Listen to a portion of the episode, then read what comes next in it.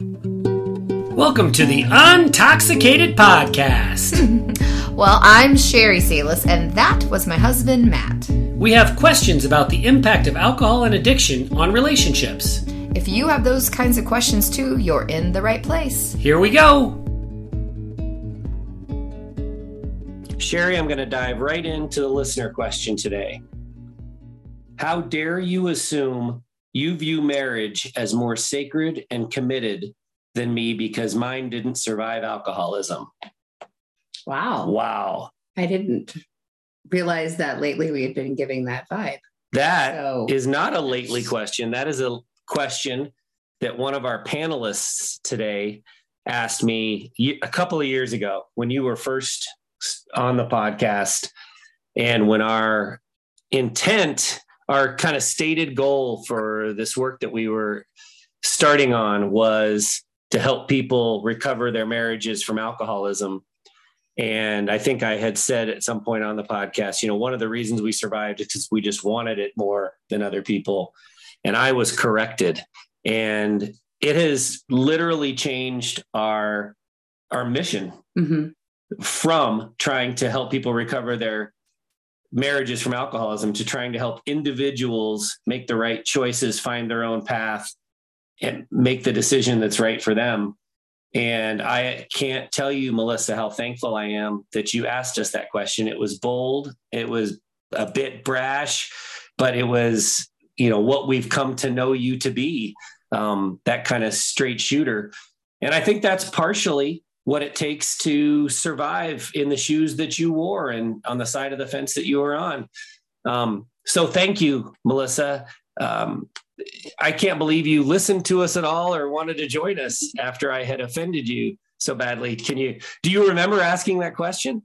Absolutely. And I have always been very impressed that you guys took it to heart and made a change because obviously um, a lot of people here agree with with that. You know, wasn't that we didn't weren't trying, didn't consider important, you know, it was very hard to do and I think that does hold too many people back. There's so many other reasons it would be hard to say that would be really it. But anyway, I have always um, been really thankful because I've been listening all these years, even though I don't participate in the um, meetings very much anymore. I faithfully listen to you and you make that point on a somewhat regular basis. So thank you for that.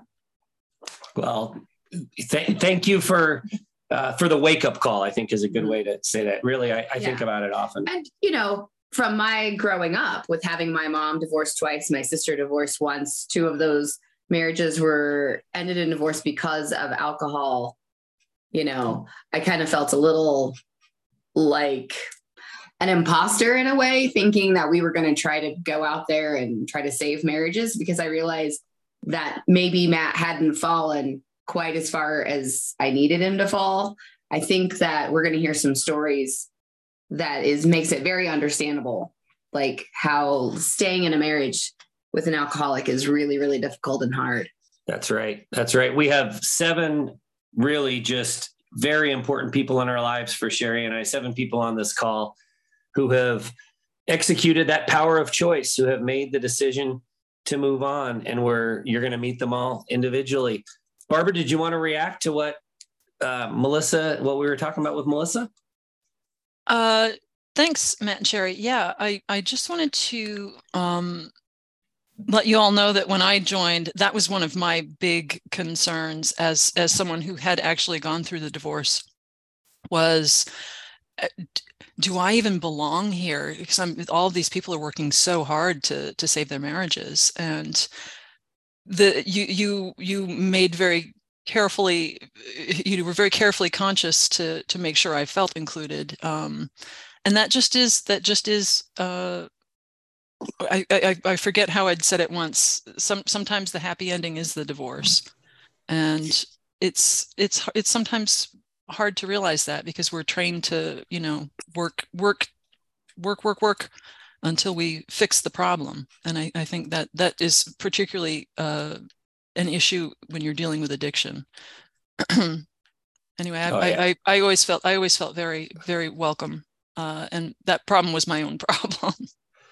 Well, it's not unique to you. We definitely we have a lot of people who there's actually two um, kind of scenarios that people are in where we very desperately want them to be included and feel included, but they sometimes don't. And that is the people who have made this conscious decision to move on, or the people whose marriage is thriving because they've they've made it past alcoholism, and both of them feel like because they're not in the soup anymore, um, they, they don't necessarily fit. And so that's why this conversation is I think it's so important because you have such an important place in the recovery community to tell an important story of an option that exists beyond just beating your head against the same wall over and over again uh, in hopes of of recovery. So uh, of the relationship. Thank you very much, Barbara. Tara, let's bring you in. Hey, thank you, Matt. Um, you know, it was just about a year ago I, I stumbled across your book and I read it. And when I read that book, I felt like this is this is going to fix this is going to help this is my story. We're going to be that couple that overcomes this awful disease and this hell that i've been going through. And i started i think i joined echoes early fall i think it was september of, la- of last last year 2022 and when I started to hear some of the stories and observing things, and I regularly attended the meetings and met so many fantastic women um, there were two in particular that made me realize I need to make this bold move. It was them who gave me the strength and empowerment to, to do what I did. It wasn't an easy decision, um, but I was in this relapse, recover, not even re- recovery, relapse, sobriety cycle for so many years. And I knew like I, there's nothing I can do to help him anymore. And I had to leave to either A, get him sober or and to get myself well. And like I said, there were two fantastic ladies that really helped me make that bold move. So I'm grateful for this group. And I wish my story was more like yours and Sheri's, but unfortunately, it's not.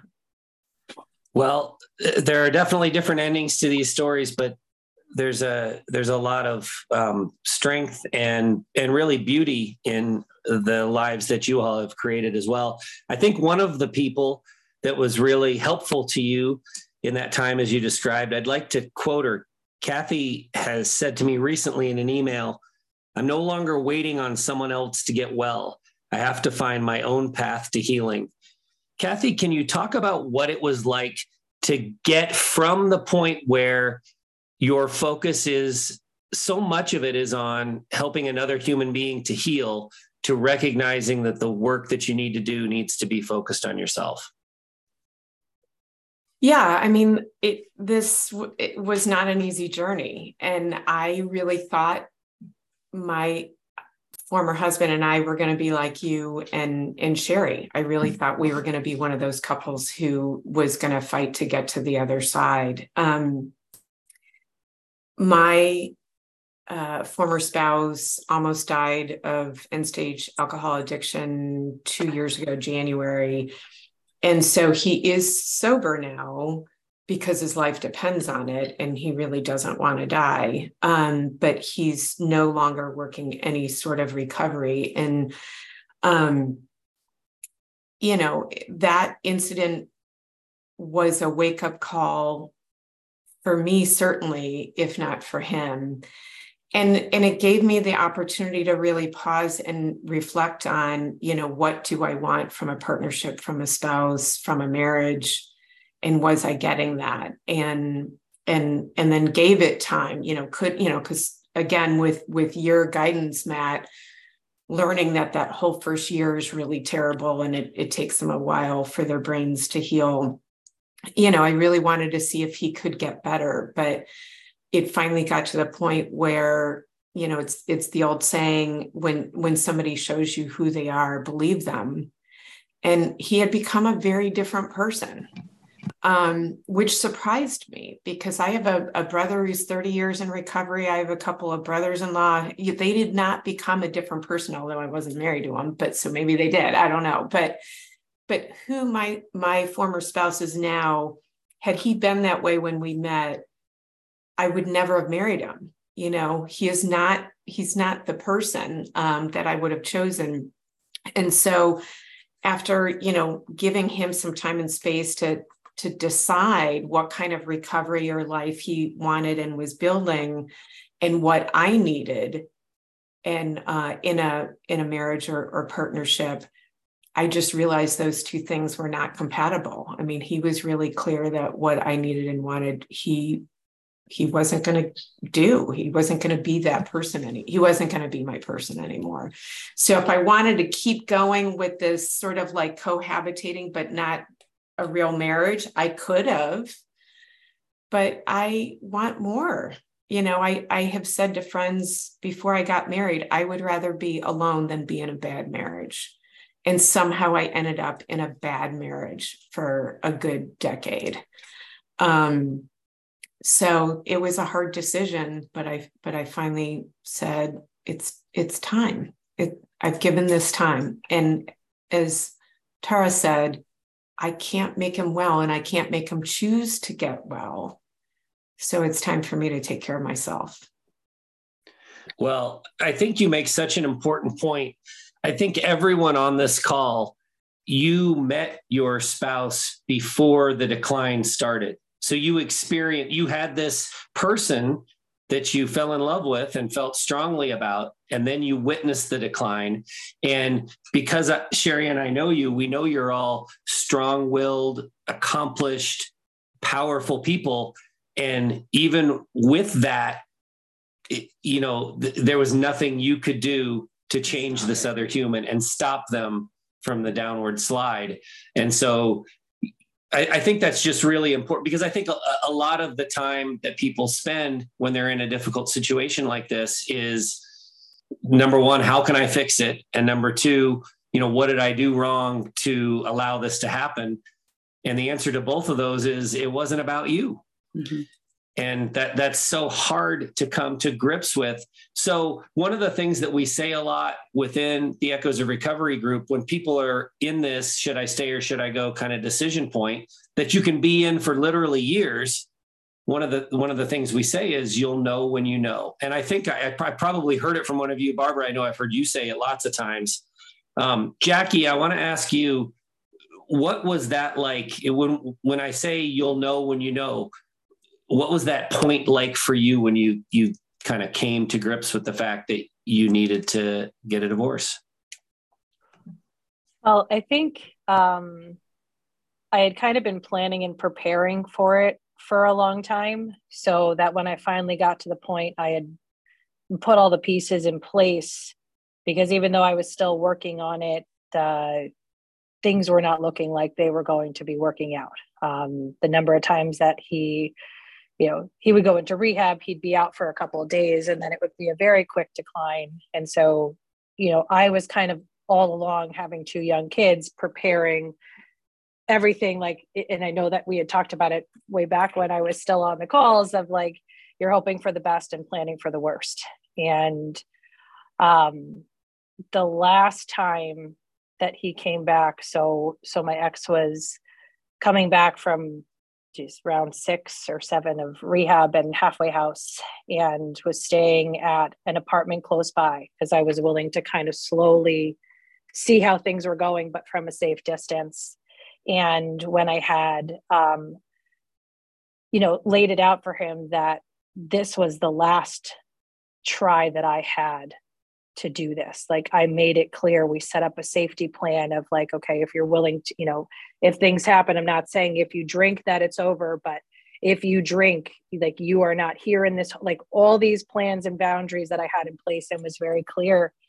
And whether he didn't want to believe it or chose not to believe that that was my last straw um, the the last time he went, which was, you know, I, I won't go into the details of the getting him out of the house because that is just a memory that is awful. And as much as it needed to happen, is a painful, painful piece to remember.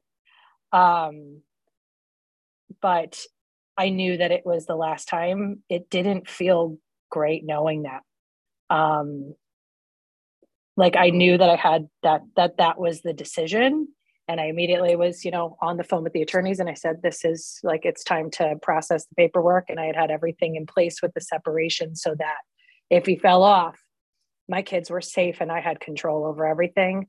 Um, but I remember not wanting to get out of bed. Like it, it felt like, you know, it, it was a loss. It was a mourning. Um, so it's, it's far better now. It's, it's a beautiful place now, really um, and I'm in an, in a healthy relationship with someone new for over a year, and we're talking about getting married. And um, ironically, they have the same first name, which is just such a weird universe having a sense of humor. Um, but I, I don't believe that my ex would be sober or alive had he stayed. Um, so as difficult as that decision was, and I know I've like veered off topic, which I'm really good at. Um, he, you know, after after it was done, like he was in jail, he was in the hospital. His mother passed away, and I stood there divorced with him at her funeral, and you know, it was it was painful, and he went through a really hard time even while sober, being resentful and angry, um, and blaming me that I gave up, which was hard to hear. And I know darn well that's not what I did. I fought as hard as I could. Um, but he's in a spot where he, like, we're almost friendly. It's bizarre. that's funny. Well, that's you, good for the kids. And, oh, yeah. You know, it so is. That is great to hear that you're almost friendly. You don't have to be friends, yeah. but that you can have an amicable relationship with him now. Yeah. Cuz we know your story and that was pretty intense. So one of one of the really important things that you just shared was that even after you made that decision, you started to put the wheels in motion. I'm sure there's some sense of relief, but there's it's not a joyous thing to divorce this person. And so I, I think I compare that to, you know, when we as the alcoholic, when we make the decision to get sober, there is a sense of relief but that's when the hard work starts. And so there's no yeah. immediate you know oh i'm sober now so life is better. No life gets worse before it gets better. And and it sounds like from what you're saying and all the nodding heads i'm seeing on my screen that that's that's very much the case. Ginger what was it like for you to hit that you'll know when you know moment? Um, i went into a period like like jackie mentioned i had to grieve for what I thought I had that was gone. And um, I, I tell people now that I absolutely am still in love with the man I married, but that man doesn't exist anymore and he won't ever be back. And I had to reach a point where I said, I can stay in this unsuccessful marriage that had once been really, really good um, or I I can get I can keep watching him kill himself, or I can get busy living. And I decided it was time to get busy living. But wow. there's definitely a grieving process. I grieved the, the entire year of our separation because the state I live in is pretty draconian when it when you decide to divorce you that they want you to be sure so they make you wait quite a while and um and that whole year was just full of self reflection and some guilt and beating myself up and grieving and and feeling very um, resentful when I see happy couples whose marriages are thriving and just be like, just get out of my face with that. I don't want to see it. And, um, but it's, it's a grieving process. Do I remember correctly, Ginger? I remember a story of a picture on your refrigerator of your husband when he was young and healthy and and part of the story was that's how you want to remember him. And so that's not a sad picture for you. That's a that's a vibrant picture, but still part of the mourning process.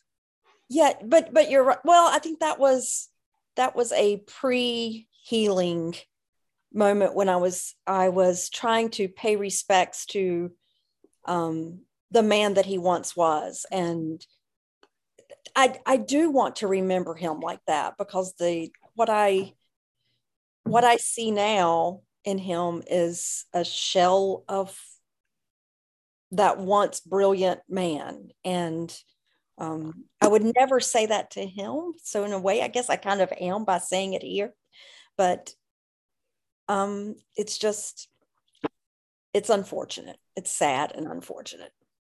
But yeah. I'm very happy. I'm happier than I've been in my life. It's just a process. It's a healing process.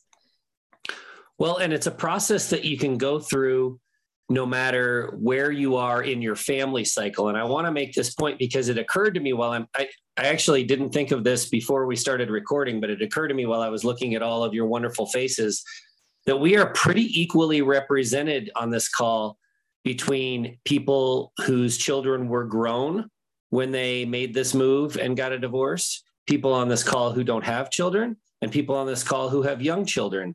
And so I think that's a really important point because I know a lot of people get stuck with the idea of, I mean, a lot of people get stuck with the idea of, I just have to wait till they're out of the house. I just have to wait till they go to college and then I can divorce this person.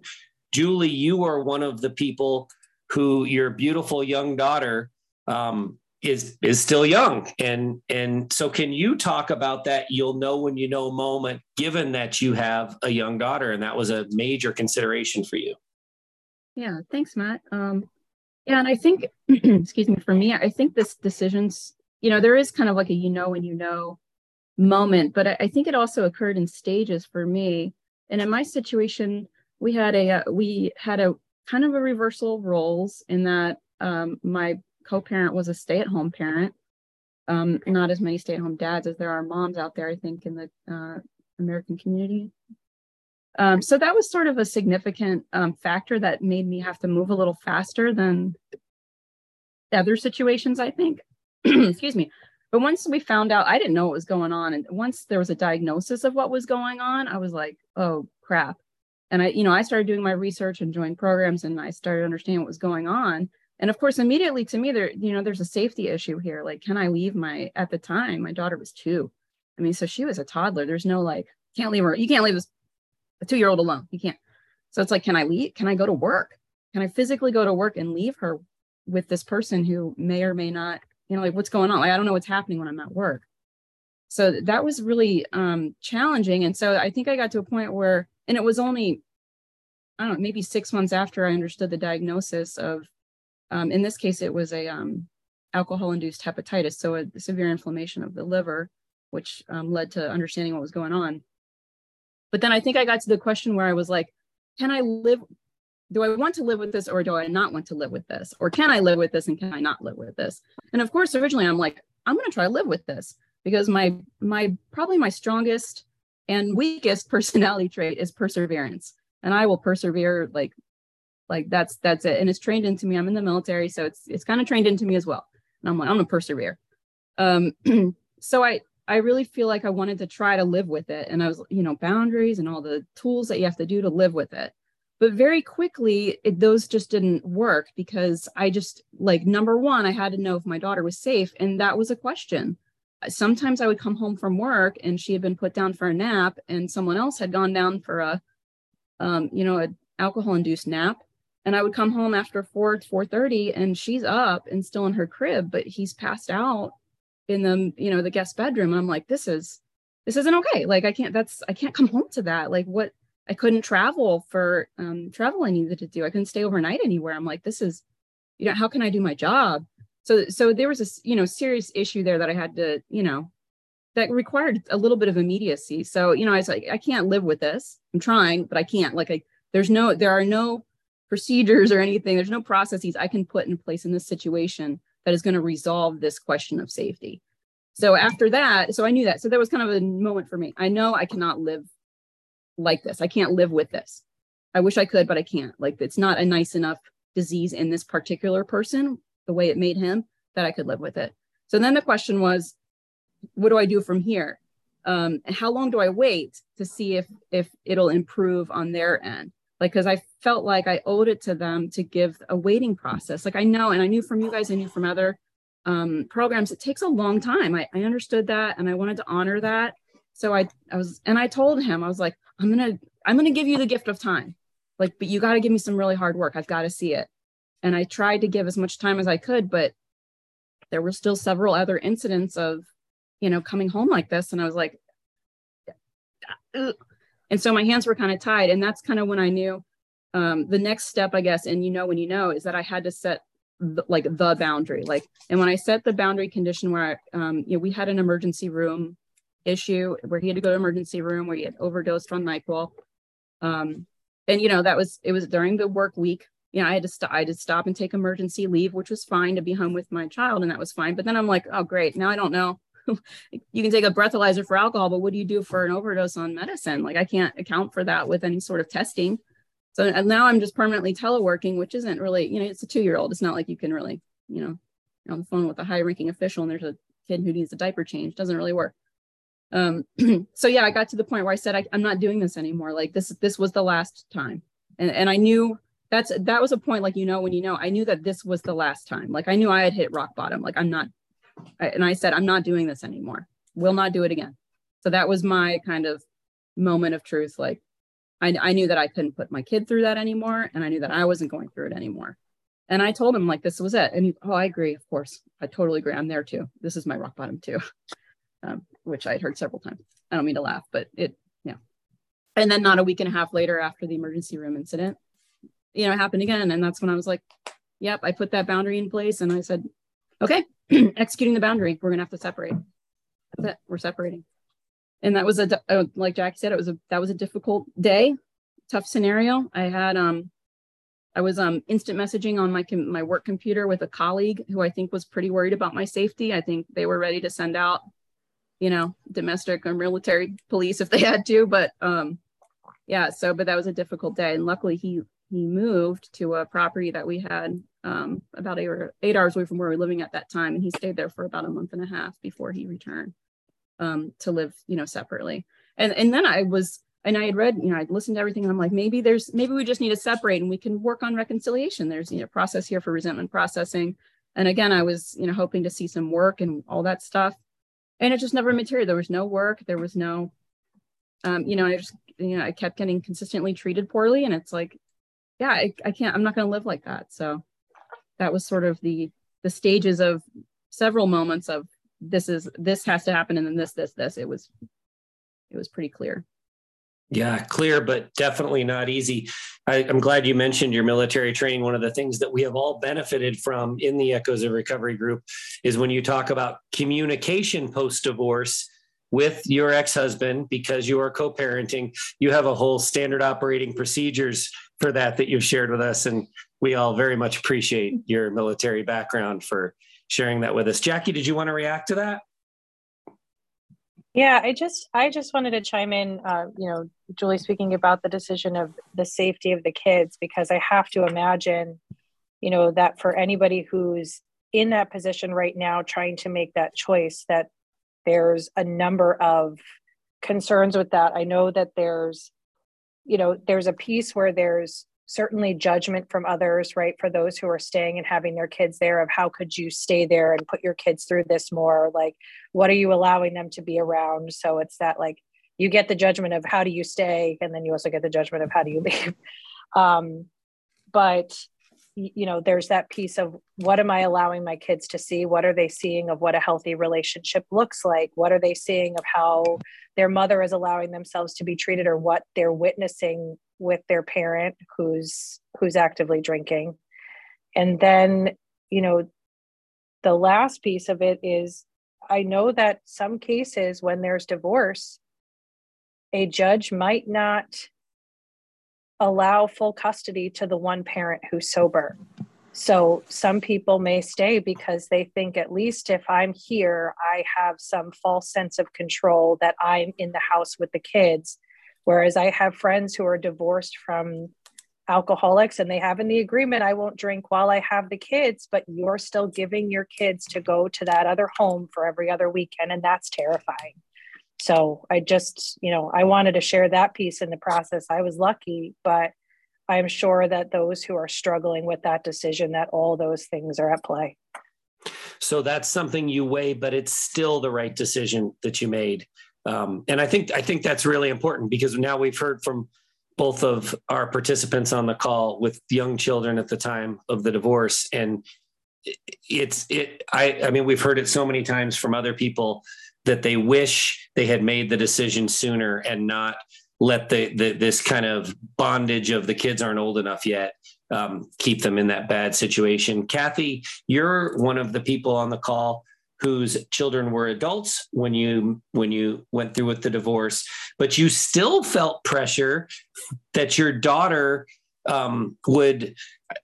I, I don't want to put words in your mouth. You were afraid of your daughter's reaction when you divorced and what would happen there. Can you talk a little bit about that? Yeah. So um, so I, I was one of those who, you know, stayed for the kids, so to speak, and I I regret that decision. Um, I had thought about leaving for eight years before his hospitalization, and um, you know, my daughter is definitely, if you look up adult child of an alcoholic, like she is the classic signs across the board. Um, when John was hospitalized, you know, she had talked about well, I'll drop out of my PhD program and go to nursing school so I can help take care of them. And um, and I said, absolutely not. So, um, so that and and both of them struggle with anxiety and depression and uh, pretty significantly. And it may have nothing to do with that, but it's hard for me to not wonder about that. Um, I think they're both still in denial about how much his pattern impacted them. And I, I don't know that we'll know for a while. But the other thing I wanted to circle back with, because I know we talk often here um, in Echoes about you'll know when you know. And I, I am not one of those who had that moment. And so I want to share a different perspective just in case there's other listeners out in in um, with a similar situation you know my husband ex-husband was not a screamer. He was not you know he didn't do any of those things. And so i was the frog in the pot of water. Like it was a little bit worse and a little bit worse and a little bit worse and a little bit worse over 10 years until it was terrible. Um, certainly the hospitalization was a wake-up call but i didn't necessarily I, I wanted him to get better. I wanted us to get better and i remember talking to a friend at one point saying like is this enough to, is you know in any given point is this enough to leave over? And she said i think you could ask yourself a different question. Is this the life i want for my life moving forward? So that was the the first piece of it question that i lived within. But then i also had been feeling very frustrated by the time he had to quit. I had given it 10 years 10 full years. And and then you're telling me matt which i got mad at you when you said it oh it's going to be a good year for you know it's like the first year is terrible. And i'm sitting there going i'm done waiting. I want to see real progress.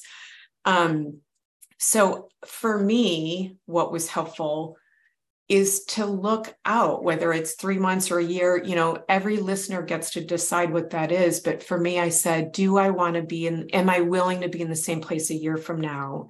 And am I okay if this is where we're at? And so that I said no. And so I gave him a whole other year. And when a year later, he was still in that very um, uh, sober, but not well place that's when i i made the decision that it is I have given this enough time. Um, so i just share that just because some people i wish i had that lightning moment that you know one really hard thing where i was like i'm done.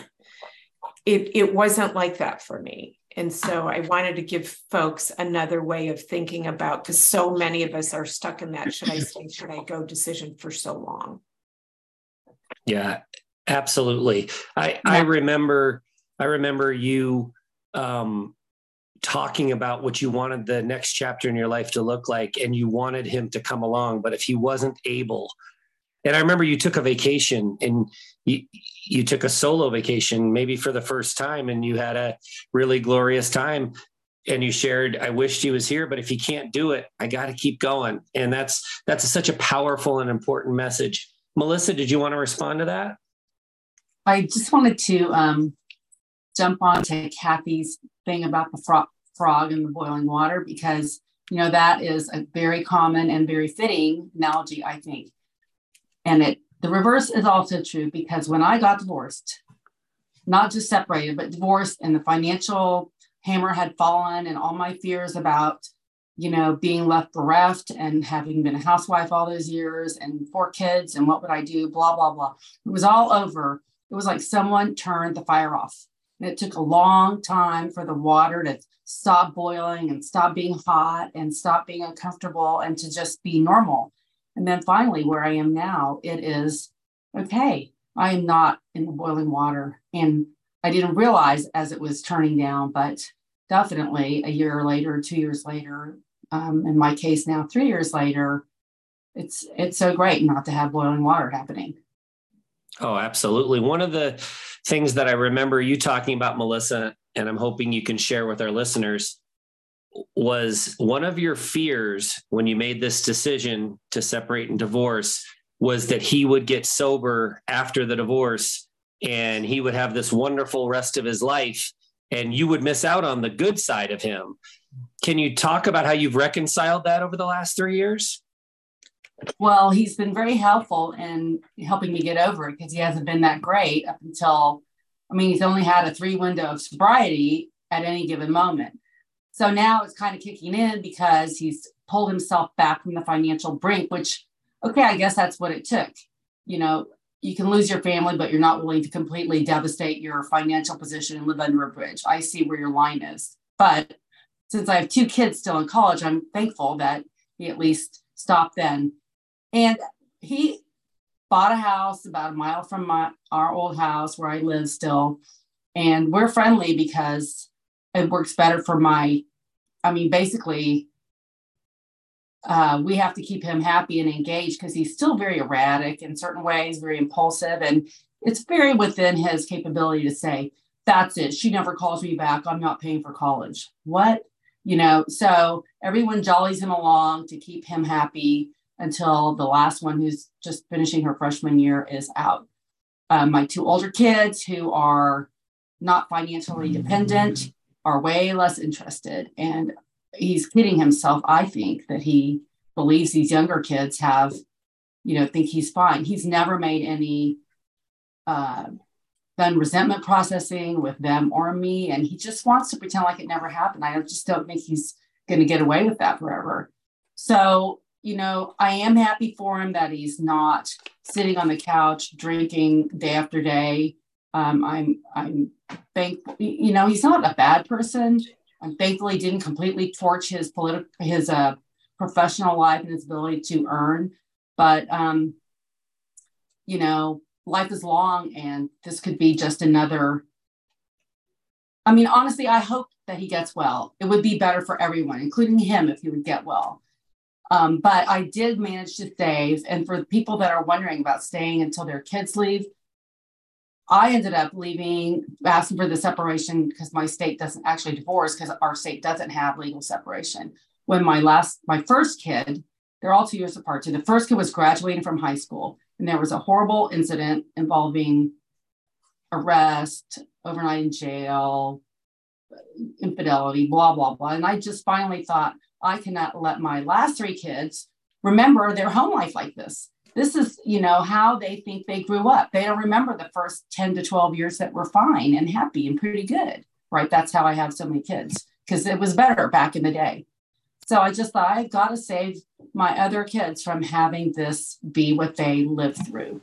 And I'm really, let's say he gets sober and even gets healthy and is happy forever. Okay, fine. But we missed the last seven years of hell. And I'm really thankful that my kids, you know, saw me stand up and get up and and think because three of them are girls and I just don't want them to think you have you're stuck. You know, you don't have to be that stuck. You can and you know, I don't plan to remarry. It wasn't about finding another person that was better. It was all about stopping this feeling of powerless uh, well, you know what it is. You know, you just can't keep living like that. You're watching someone destroy himself, constantly tell you, I might get sober, but it won't be for you. I mean, that that makes it easier to leave right there, right? Go ahead. But I've also heard since then that what happened to me is pretty typical. When we got separated, he or I threatened him, if you don't get sober, I'll leave. which I never had said before, they don't get sober. You may leave, but they spend another year, two years, whatever, in the in the tank because they, I don't know, they don't know how to process sad feelings and they're sad that their family's gotten destroyed. So it wasn't enough to make him quit. So all that to say, you know, I don't think he's ever going to get well enough to have a healthy relationship with another person. So I hope that he doesn't drag another person, another woman down, certainly not with kids or anything like that. I think he maybe is honest enough at least to realize that would be a bad idea. But that's, you know, I'm I'm still thankful that I I did what I did. Um, I found a job that was able to um, support myself and keep our house until my last kid gets out of college. And um, yeah, I, I'm so impressed that there's all the rest of you six that have had to cross that same bridge. Because in the echoes group that is one reason i stopped coming. I just felt like i wanted to tell these women come on can't you see what's happening?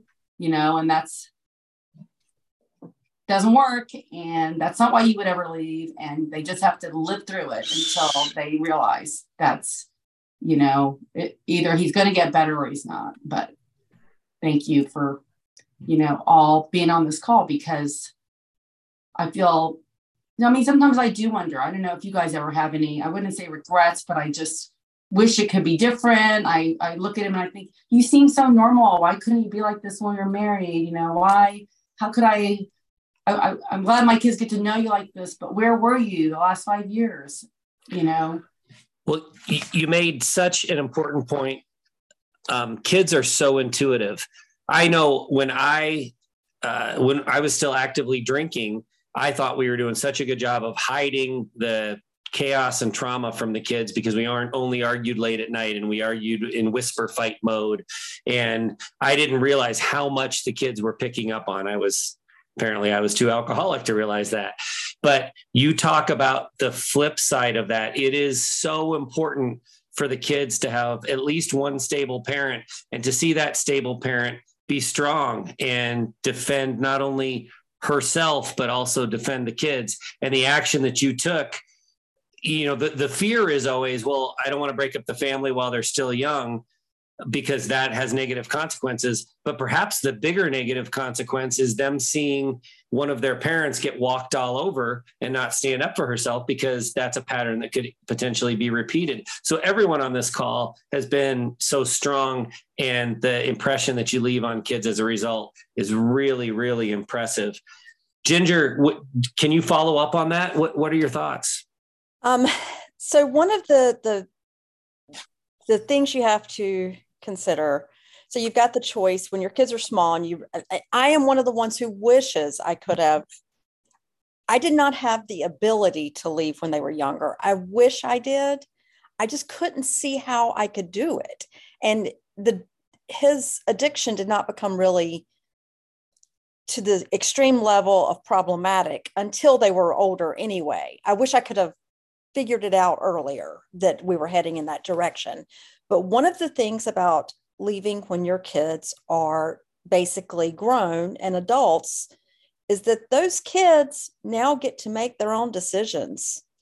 And I face a lot of, I receive phone calls and texts from my ex's brother, mother, family, or the kids coming to see him, or the kids, blah, blah, blah.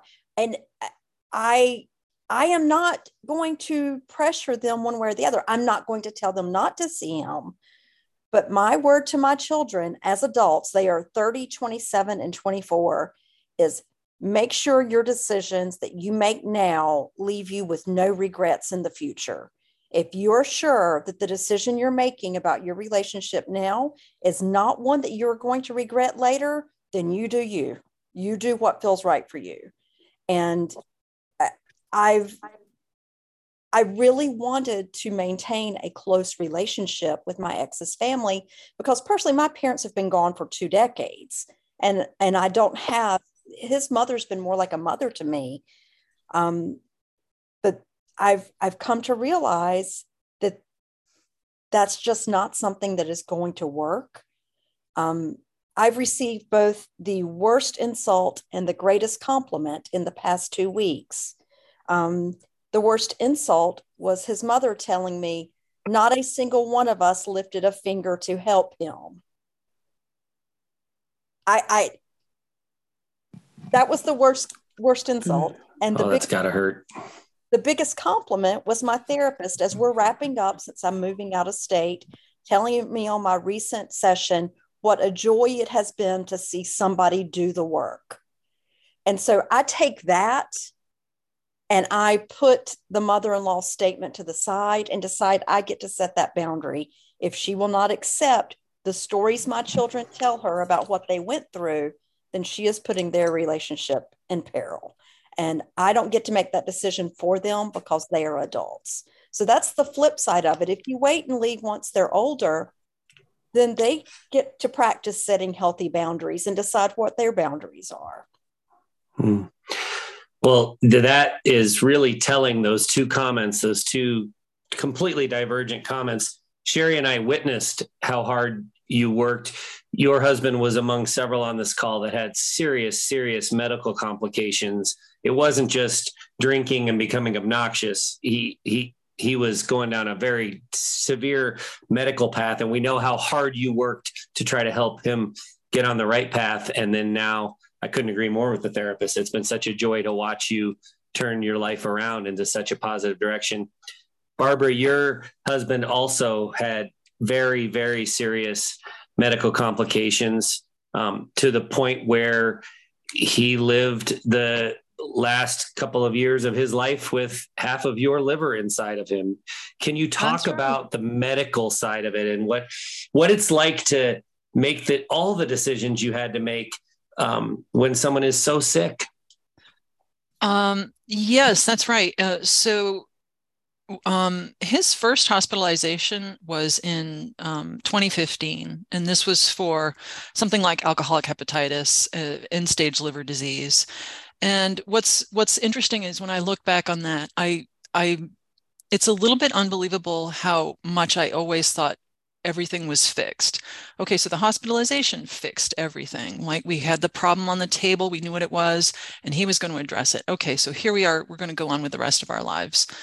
Um, within a couple of years, he had a really epic uh, esophageal varices rupture, which turned into this. My my joke is it's like the elevator doors opening in The Shining. I mean, he the the the the blood volume of blood being vomited by him was was epic, and he ended up back in the hospital. Um, and that was, you know, I I it was really hard for me to figure out that he was continually drinking through this whole period where he was supposed to be recovered. Um, gradually, what ended up happening, I know, I know Kathy's talking about um, the brain damage that that her, uh, her husband, uh, ex-husband, incurred.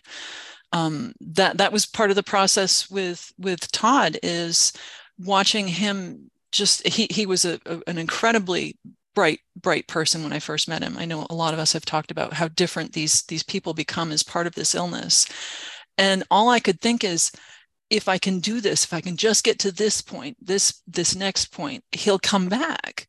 So he he was sick enough to um, by October of 2017, we realized that he needed a liver transplant, and that process is a lengthy process. Even um, even with me as a willing donor, uh, he had to he had to go through substance abuse counseling because he was actively using then. Um, so by November of 2018, I, I uh, gave part of my liver to him. And there was a period, there was a very blissful period of about three months where things seemed to go really well. And I, I, looking back, it took me, it took me getting involved with echoes to realize that probably within two or three months of that surgery, he'd begun drinking again. Um, and the, uh, there were a lot of there were a lot of things that happened between the that um, that surgery in, in 2018 and then the divorce right right, right just about two years later. Um, and my everybody has talked about their this is this is when you know moment. There was just a point where i'd found i'd found yet another bottle of of vodka in exactly where the, the, spot I was looking for it. And I just, it, it, it, clicked. And I, I had heard from so many people, you'll know, you'll know when you'll, you know, when you'll know. And I, and I, I, that made me angry. I was like, how do I know when it's time to leave? And you just, it really is, there's almost like a phase change that happens when you've, when you've just, you can't do it for another second. You, you, you have that same sick feeling every time you, you have this discovery that you've been lied to.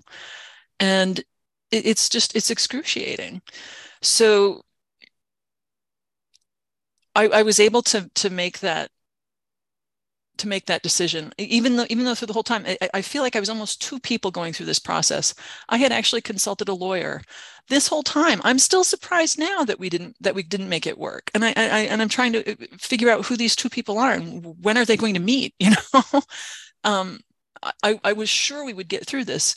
Even while I was talking to a lawyer, I had consulted with a lawyer before I actually before I actually divorced him. Even, even though I was sure we were going to stay together, like it's it's this this weird kind of schizophrenia. And the thing that I would want to let folks know is we as partners are are suffering a form of uh, an illness of our of our own in in in this association with alcoholics and in trying to trying to fix the situation I, I feel like I spent a lot of time very sick. And I feel like I'm I'm coming out of that now. There is a lot of guilt because he did die in September.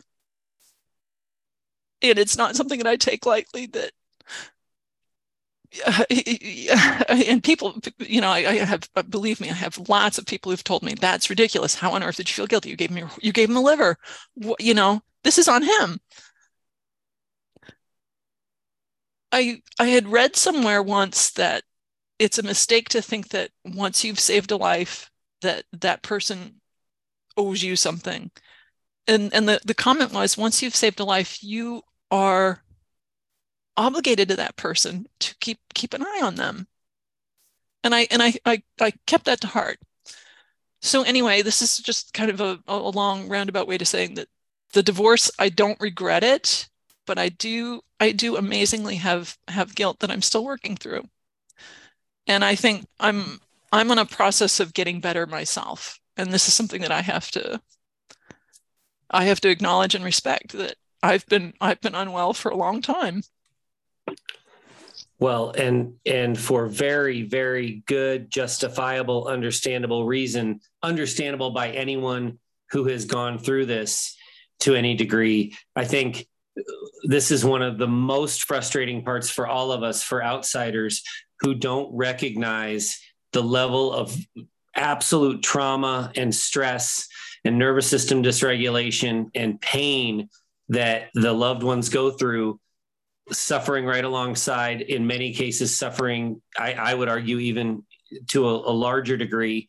And the you know i would certainly I would never be anyone to say you gave him a you know you gave him a liver what more could you do? Get over yourself. Because the grieving process this is still someone that you loved enough to marry. So no matter how it turned out it's painful and it's awful.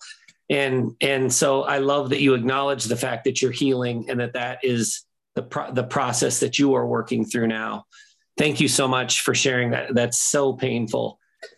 Kathy um, I want to ask you as we talk about the healing and the recovery and the the getting better on your side for you for the the spouses who have made the the choice to move on can you talk a little bit about the process of replacing connections finding friends finding new activities? Um, has that been part of your healing process? Yeah I'm, i wouldn't necessarily recommend for everyone getting a divorce and changing states and new um, that's that's three major uh, things but for me it's what i needed. I need I, there were too many reminders of our old life and um, so changing states and and jobs and all of that gave me the opportunity to have a little bit of a clean slate. It's not like nobody here knows anything about my story, but I get to choose how much of that I want. I want to keep talking about it. Um, and you know, for so many people who think, oh, I can't start all over, or it's hard to make friends later in life, or what have you, I haven't found that to be hard at all. Now, granted, I am an extrovert, but part of it is you just have to try a bunch of things and join groups. Um, but I've only lived here for less than five months. And I mean, I have a good handful of very good friends already, people I can regularly call or reach out or um, message to, hey, this looks cool. You want to go try this kind of thing. So it's just a great reminder that you can build a new great life ahead of you. And as Barbara and Ginger and, and Tara and some of the others have said, there is a grieving process. So I'm doing both of those things at the same time. I'm building my new life. I'm making sure I have things in my week that I look forward to. And I also have moments of profound grief and loss. And I'm not done with that process. Um, I I the I think the biggest thing that I struggle with is I still keep holding two versions of my husband in my head. The one I fell in love with, the man I still love, and the man who he is today. And I have to keep reminding myself he's not he's not the guy I married anymore. And that's been probably the biggest thing I've been working through in terms of the grief. But having things to look forward to also has been helping to to ease that process. Oh, absolutely. I know one of the things that you've done that I know everyone on this call has done is you've made connections through letting your story out and being honest about it. And then people reciprocate with, let me tell you my story, and an immediate bond forms. And that's that's such a beautiful thing. Tara, you are the most newly divorced on this call.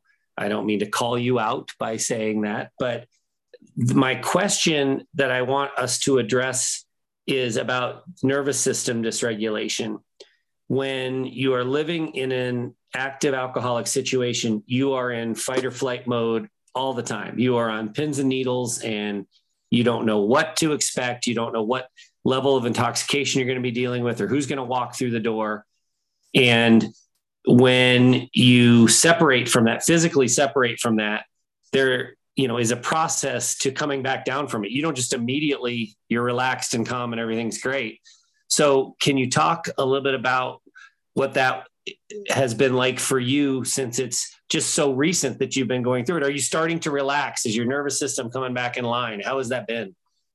Um, thanks, Matt. Um, yes and no. Um, my divorce was final at the end of February and I left in October. So I feel like recently um, the grief is hitting me really hard the past two weeks. I have, I was crying to my mom in a plate of food at the dinner table saying how much I missed my the person I married. And he was very, like Kathy said, very different. I, I keep remembering that former person. And um, even though I moved out of the house, I technically still own this home with him until he settles up payment. I do believe he's actively drinking. I'm almost I almost 100% positive he is. When I did leave, um, he was on a binge like I had never seen. Um, and uh, like so many other folks have expressed, I felt like I was watching a slow suicide and I had to do something. I was almost an accomplice to this and um, he wasn't the person I married. He was a shell of himself. And I'd look into his eyes and he wasn't there anymore. It was a stranger living among me. There was a lot of things I found on his phone, some infidelity. This this was going on for a couple years. So um, I had this ring app on my phone. I'm kind of embarrassed to even say, tell you folks this. I almost feel like I was a stalker. Um, but yeah, I, I still would look at the Ring app because I'm like, okay, there was a huge flood down in Florida. Is my house okay? Because I, I technically still own that house until he pays me. So I have a vested interest in this. My life's in shambles. I can't even buy a house right now. I'm still waiting for my money. It, it's just been, um, yeah, very chaotic. And I, I see people coming and going. I see this lifestyle and I'm there's parts where I'm angry. I'm like, I should be the one living in that house. I'm the one with the job down there. He's not, he's not employed anymore.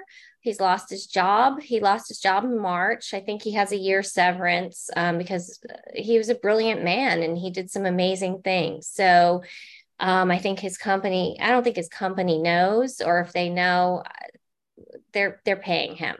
So there's stuff I'm seeing. And when I'm back up north in Massachusetts, I'm grieving the life we had. We had a beautiful life together for, gosh, the first 12, 13 years of our marriage. I, I didn't want anything but to just to take care of a man, my husband.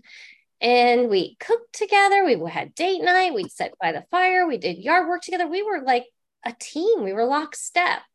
So I think when I'm up north, this grief hits me more because of we were a couple and I see all these families and couples and it's much more family oriented up north whereas in South Florida it's a lot more singles and so it hits me in waves and um, I have since deleted the ring app. I got a lot of good advice and that's been healthy for me but it's been a process. I miss him. I worry about him. I wish he just get better. I worry he's gonna fall into a, a trap uh, there's times where I don't know if he's going to live. I mean, he drinks hard liquor every day, and it, it's um, it, it's just it's tough. But I knew too. Also, you know when you know, and it wasn't that it was a slow progression for me with him, and um, I could have left a long time ago. I don't have kids, and I have a good job, and I'm okay financially, but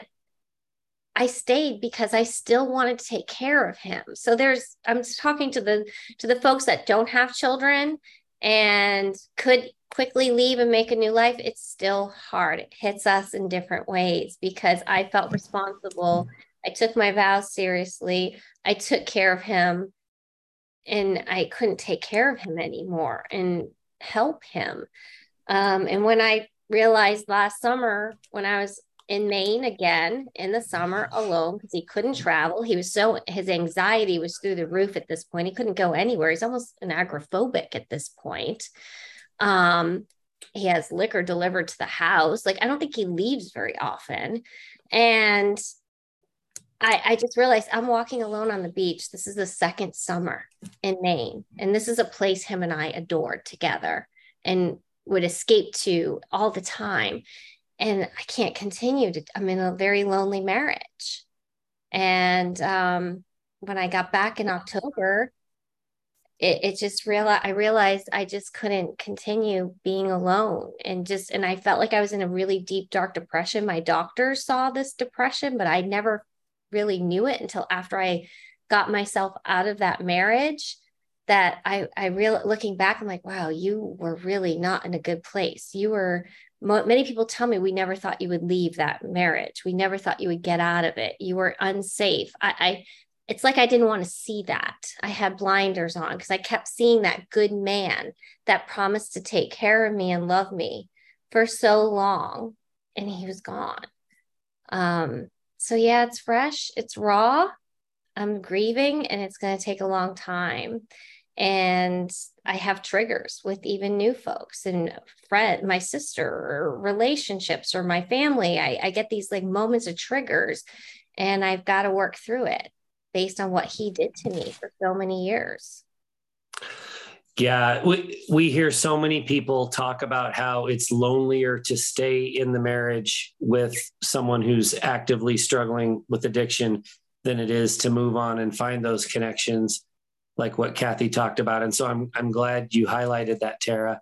Julie, I'm curious because you are among the people on this call that are in that situation with small kids and co-parenting and so as much as you are doing your best to rebuild and move on you still have to stay in contact with this person when we talk about this nervous system dysregulation and trying to get out of fight or flight does that constant connection to to the person that you divorced does that does that pull you back into kind of you're up on egg eggshells again kind of place yeah yeah no it does yes i think every time i see a email come through or something i, I get that instant feeling of anxiety and then I have to implement my strategies or whatever, just get through it. I, that might be the my uh, reaction that I always have. That might be something I never grow out of, but. Um, one thing that I'd love it if you mentioned, you are very, we talk about your SOPs, but you are very, um, you know, intentional about how you will communicate. You don't, you don't receive text messages. There's, there's an app that you use to communicate, mm-hmm. and that's the only way you'll communicate. Correct? That's right. Yeah, I had an incident a year ago when um, I received a lot of um, negative um, uh, comments in a text message, and it just got me. I was uh, I felt really unsafe when I saw them because they were really filled with so much rage. And every I realized every time I heard my phone bing, it would cause me to have like almost a panic attack. And I said, yeah, I'm, I'm done with that. I'm not doing that anymore. And so I, you know, I made a hard communication boundary that I wouldn't um, I wouldn't communicate via text message or phone calls because I was tired of getting the um, voice messages. And I, you know, I said I would only communicate via emails or via um, a, an application called Our Family Wizard, which has a really great military discount, by the way. But it's a really good co-parenting app. It'll keep they do they offer like half off for military families, which is cool for me. Um, but yeah, it's a really great app. It, it tracks expenses, so you don't have to, you know, you don't you just put it up there. You don't have to talk about it, which was good for me. And sometimes I'll still receive text messages, but I just have it on silent. I have the notifications on silent, so I don't have to look at them. Um, if I don't want to. And sometimes I will see that one's in and I'll just say, I'm not looking at that until six o'clock tonight or whatever. And I just make it a point to look at it when I want to. Now we do text or call if there's an emergency. My daughter had an emergency in, in January and I called right away. We texted through that incident. Like clearly there's, you know, there's some things you have to go through here. But um, but yeah, it is hard. It's hard every time I have to see um, you know, my co-parent to swap the kid. It's, you know, I have to be ready. I have to be ready to interact with them. And usually that's pleasant because our child is right there but you know sometimes uh yeah it's hard sometimes but um just to but with having a little kid you know and co-parenting is hard. Like being a single mom it, it's really really challenging but um a couple things i wanted to say about um you know the divorce and everything. It's like one thing i noticed almost right away when alcoholism left my space was how how much better the space felt and I, my um I had some family members come stay with me almost immediately because I needed I needed immediate help with um, childcare. And one thing one of them said was just this space feels like a thousand percent different without him there. And I'm like, wow, it really does. And my sister, when she came to visit, noticed my dog, who's six, almost 17, he's gonna be 17 this year, bless his little heart. Um, she was like, wow, he's like a different dog. Like he's totally different. And I was like, yeah, he is. He's not like running to the corner, freaking out, or running into his crate or something. And um, it was like kind of like eye opening to see that like our animal was just noticing how much tension it was. And I could almost tell when I came home from work what state the house was in by whether where my dog was. Um, if he was like carrying the corner, I'm like, oh, we're having a bad day. So this difference in the space was a big difference for me. It just felt better. And then some other things, um, like this week, I had a really kind of it, it's not a crisis week. It was just a funny parenting week. You know, we had a blue crayon go through the washer and dryer. You ever try to get crayon out of a dryer? Like like dried up waxy crayon. Anyway, that happened. Beads spilled everywhere. You know, I had a urinalysis. The kid was awful last night. She was up several times. I'm like, oh my God. But I just realized, um, I realized kind of today that those things would have been a complete crisis before. Like if we were still together, like a crayon going through the dryer would have been a total complete, like all hands on deck crisis. You know and he there would have been freak out. I would have been freaking out to calm him down. You know probably the you know the dog would have been cowering the corner right? Like but all as annoying as it was to have to clean a blue crayon out of a you know a dryer which i rent the home so it's like i really better clean it. Um it, you know everything's fine. Things are okay. Like it's all right. It, it's a crazy week. There's beads everywhere. I'm gonna find beads until i die. They're probably in the dog's hair. I don't even know. There's beads all over the house. It, but it's okay. You know what? It's okay it's it's fine. Like i'm not like i'm not in a crisis because there's beads all over the house but i would have been if i hadn't made that decision. So the space is just it's healthy it's positive it's just better and it's better for me it's better for my dog. You know and, and like talk about an innocent uh organism that just kind of has that like sense. It's like a you know the parakeet in the mine or something. You just like they just have a sense for it. And then my kid like she's happy and you know she was upset that the crayon went through the dryer too but you know, she didn't freak out. She helped me clean it. You know, like I was like, we're going to fix this mistake. And she's five. And, you know, she got a magic eraser out and helped me clean it, which was great. But it wasn't, you know, we, we got through it without it being a complete and total breakdown. And that's, that's important. That's why I did what I did. And it's, it's better for me. It's better for me and my family. That's one of the things that I can relate to, even from my side of the fence. After you know years of recovery, when stuff happens, you just deal with it. You don't throw a fit first and drink a bunch of beer to you know to lick your wounds about it. You just deal with it. And it's such a better place to be in. I do want to say really quickly, as you were going through the litany of things that have happened this week, you dropped urinalysis in there. And for those that aren't familiar with military, that was, that's just a standard random thing. That wasn't, uh, there's, you know, yes, you, your random. analysis You're randomly wasn't selected. result. Yes. Yeah. It wasn't a result of being pulled over by the police or something crazy that you were just dropping through there. Um, yeah. Randomly selected. But uh, the details of that story are pretty funny, which we won't share right now. Um, but I'm glad you shared them with us earlier. Um, let, so let's stay on. You know the the the topic the the title of this episode is the power of choice, and we've talked a lot about the pain and struggle and challenge to getting there. But let's talk a little bit more. Julie got us going in that direction about the how it feels once you're there. Um, I want to go back to you, Tara, just really quickly. Um, in the early stage of divorce where you are um, talk about some of the the the good things the um, the reassurances that you feel uh, that you made the right decision. Can you? Yes um, so the day I left, I packed up my car I, and it was chaos. I felt like, even looking back, I felt like I was in a fog. I, I was the one drinking, even though I wasn't drinking. And I felt like I was in this drunken stupor for just a few weeks. And looking back, I'm like, did that really happen? Did I really get a storage unit? Did I move? Did I just drive 24 hours back to Massachusetts? And when I got home, I felt like, okay, I can sleep again. I can actually sleep. I can sleep. My dark circles are not I mean, I know these are like physical things, but I immediately noticed physical changes in my body. Um, I started doing Pilates. I, I, have more energy now. I can get up and I feel like I can make decisions more clearly and I can think. And I know this sounds really like little tiny things that don't matter, but when you're in the throes of chaos and alcoholism, you take those things for granted. You take waking up in a happy mood and not and being able to just breathe.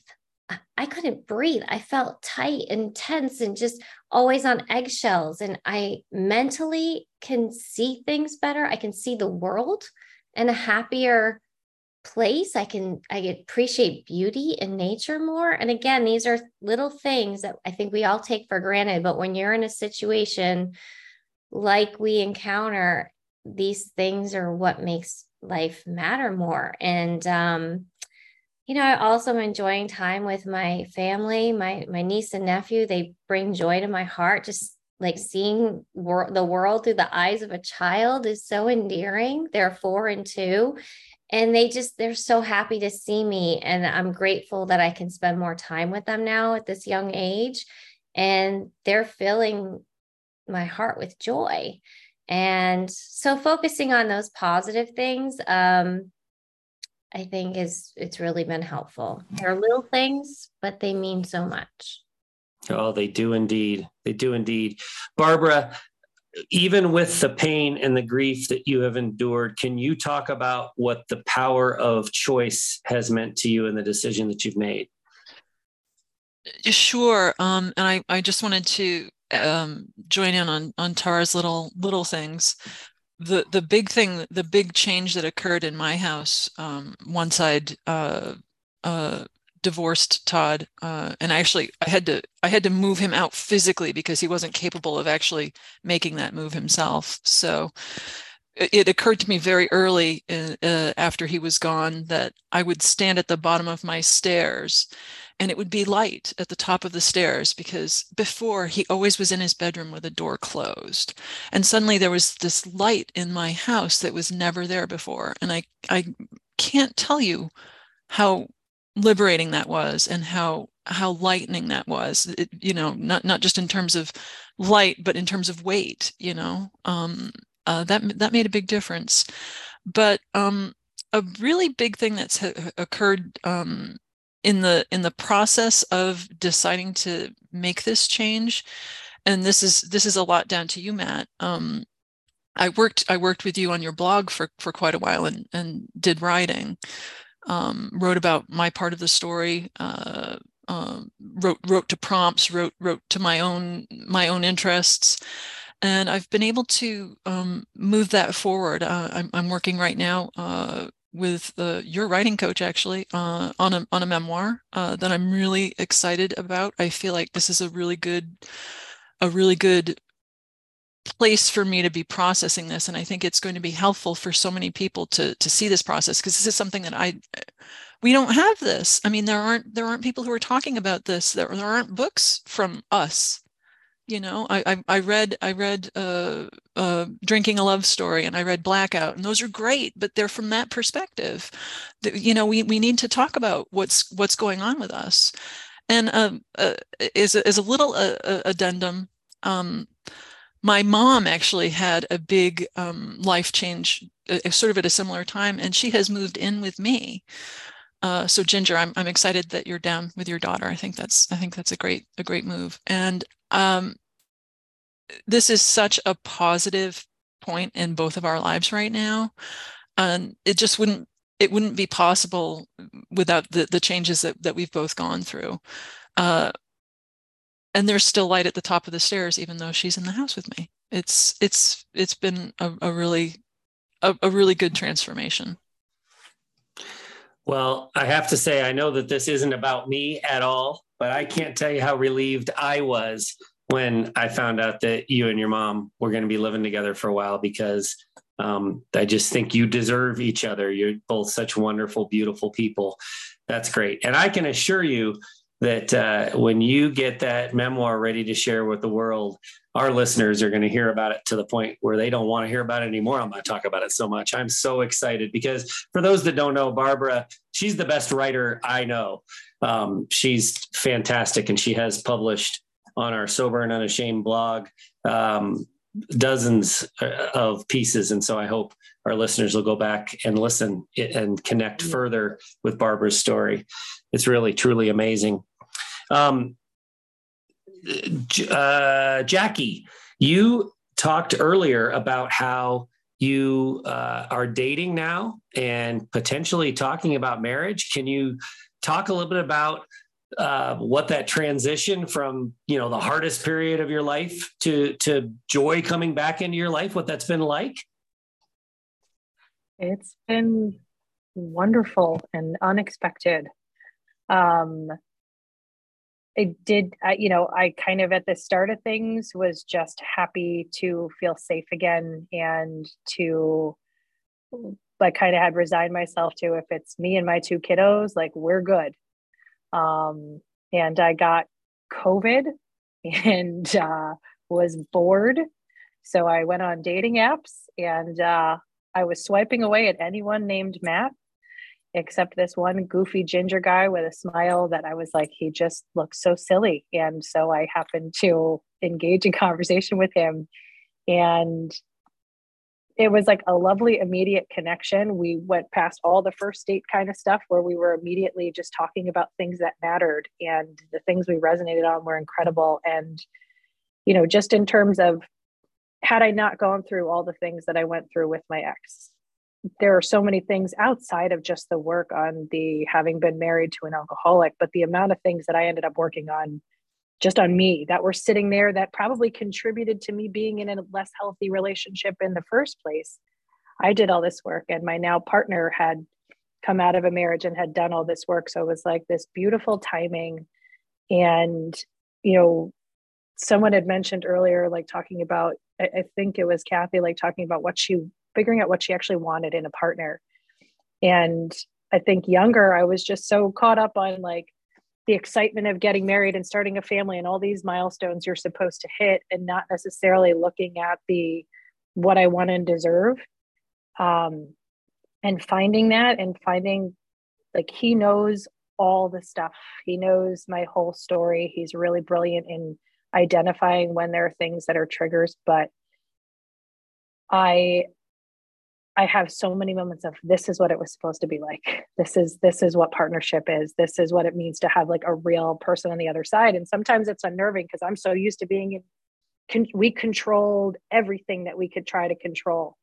so starting to relinquish that and trust in somebody else to to hold me up at times has been uh, it's been awesome um you know and i'm i feel really blessed it's uh and I think it's going to be good for my kid. He's wonderful with my kids and knows what they're coming in with, and he's got his three, and uh, it's going to be insane having five children between the two of us. But uh, you know, selling my house that I owned with my ex is they're closing at the end of next month. It's crazy.